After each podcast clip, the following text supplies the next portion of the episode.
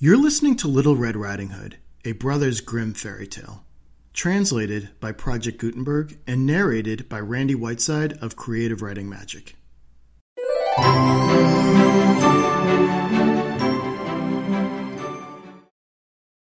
Please note that this is a translation from the Brothers Grimm 19th century version of Little Red Riding Hood. The subject matter of this version may not be suitable for all children. Little Red Riding Hood. Once upon a time, there was a dear little girl who was loved by everyone who looked at her, but most of all by her grandmother, and there was nothing that she would not have given to the child. Once she gave her a little cap of red velvet, which suited her so well she would never wear anything else, so she was always called Little Red Riding Hood. One day her mother said to her, Come, little Red Riding Hood, here is a piece of cake and a bottle of wine. Take them to your grandmother. She is ill and weak, and they will do her good. Set out before it gets hot, and when you're going, walk nicely and quietly and do not run off the path, or you may fall and break the bottle. And then your grandmother would get nothing. And when you go into her room, don't forget to say, Good morning and don't peep into every corner before you do it. I will take great care, said Little Red Riding Hood to her mother, and gave her hand on it. The grandmother lived out in the wood, half a league from the village, and just as Little Red Riding Hood entered the wood, a wolf met her. Little Red Riding Hood did not know what a wicked creature he was, and was not at all afraid of him. Good day, Little Red Riding Hood, he said. Thank you kindly, Wolf. Whither away so early, Little Red Riding Hood? To my grandmother's. What have you got in your apron? Cake and wine. Yesterday was baking day, so poor sick grandmother is to have something good to make her stronger. Where does your grandmother live, Little Red Riding Hood? A good quarter of a league farther into the wood. Her house is under the three large oak trees and nut trees are just below. You surely must know it, replied Little Red Riding Hood. The wolf thought to himself, What a tender young creature! What a nice plump mouthful! She will be better to eat than the old woman. I must act craftily, so as to catch both. So he walked for a short time by the side of Little Red Riding Hood, and he said, See, Little Red Riding Hood, how pretty the flowers are about here. Why do you not go look around? I believe, too, that you do not hear how sweetly the birds are singing. You walk gravely along as you were going to school, while everything else out here in the wood is merry. Little Red Riding Hood raised her eyes, and when she saw the sunbeams dancing here and there through the trees and the pretty flowers growing everywhere, she thought, Suppose I take grandmother a fresh nosegay. That would please her too. It is so early in the day that I shall still get there in good time. And so she ran from the path into the wood to look for flowers. And whenever she had picked one, she fancied that she saw a still prettier one farther on, and ran after it, and so got deeper and deeper into the wood. Meanwhile, the wolf ran straight to the grandmother's house and knocked on the door. Who's there? Little Red Riding Hood, replied the wolf. She is bringing cake and wine. Open the door. Lift the latch, called out the grandmother. I am too weak and cannot get up. The wolf lifted the latch, and the door sprang open.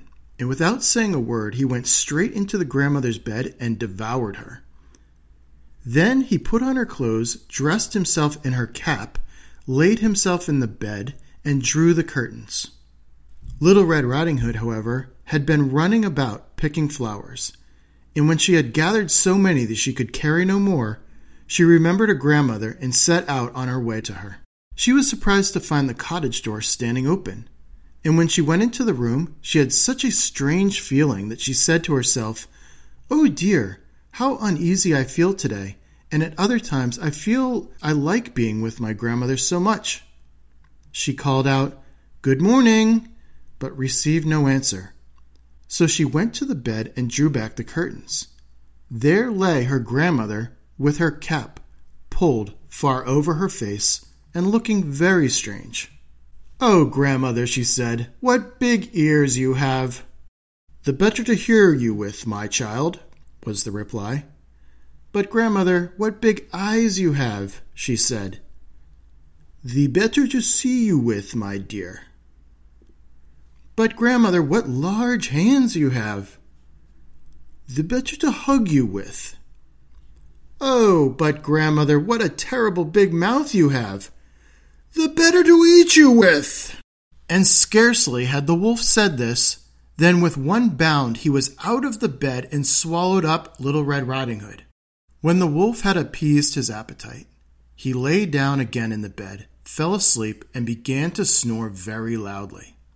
The huntsman was just passing the house and thought to himself, How the old woman is snoring! I must just see if she wants anything. So he went into the room, and when he came to the bed, he saw that the wolf was lying in it. Do I find you here, you old sinner? he said. I have long sought you. Then, just as he was going to fire at him, it occurred to him that the wolf might have devoured the grandmother and that she still might be saved. So he did not fire, and he took a pair of scissors and began to cut open the stomach of the sleeping wolf. When he had made two snips, he saw the little red cap shining. And then he made two more snips, and the little girl sprang out crying, Oh, how frightened I have been! How dark it was inside the wolf! And after the aged grandmother came out alive also, but scarcely able to breathe, Little Red Riding Hood, however, quickly fetched great stones with which they filled the wolf's belly. And when he awoke, he wanted to run away, but the stones were so heavy that he collapsed at once and fell dead.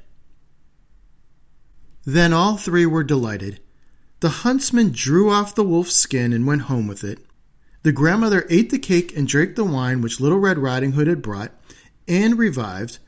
But Little Red Riding Hood thought to herself, As long as I live, I will never by myself leave the path, to run into the wood when my mother has forbidden me to do so. It also related that once when Little Red Riding Hood was again taking cakes to the old grandmother, another wolf spoke to her and tried to entice her from the path. Little Red Riding Hood, however, was on her guard, and she went straight forward on her way and told her grandmother that she had met the wolf, and that he had said good morning to her, but with such a wicked look in his eyes, that if they had not been on the public road, she was certain he would have eaten her up. Well, said the grandmother, we shall shut the door, and he may not come in. Soon afterwards, the wolf knocked and cried, Open the door, grandmother. I am the little Red Riding Hood, and I am bringing you some cakes. But they did not speak or open the door. So the gray beard stole twice or thrice round the house, and at last jumped on the roof, intending to wait until Little Red Riding Hood went home in the evening, and then to steal after her and devour her in the darkness. But grandmother saw what was in his thoughts. In front of the house was a great stone trough. So she said to the child, Take the pail, little Red Riding Hood. I made some sausages yesterday, so carry the water in which I boiled them to the trough. Little Red Riding Hood carried until the great trough was quite full. Then the smell of sausages reached the wolf, and he sniffed and peered down and at last stretched out his neck so far that he could no longer keep his footing and began to slip, and slipped down from the roof straight into the great trough, and he was drowned. But Little Red Riding Hood went joyously home, and no one ever did anything to harm her again. The end.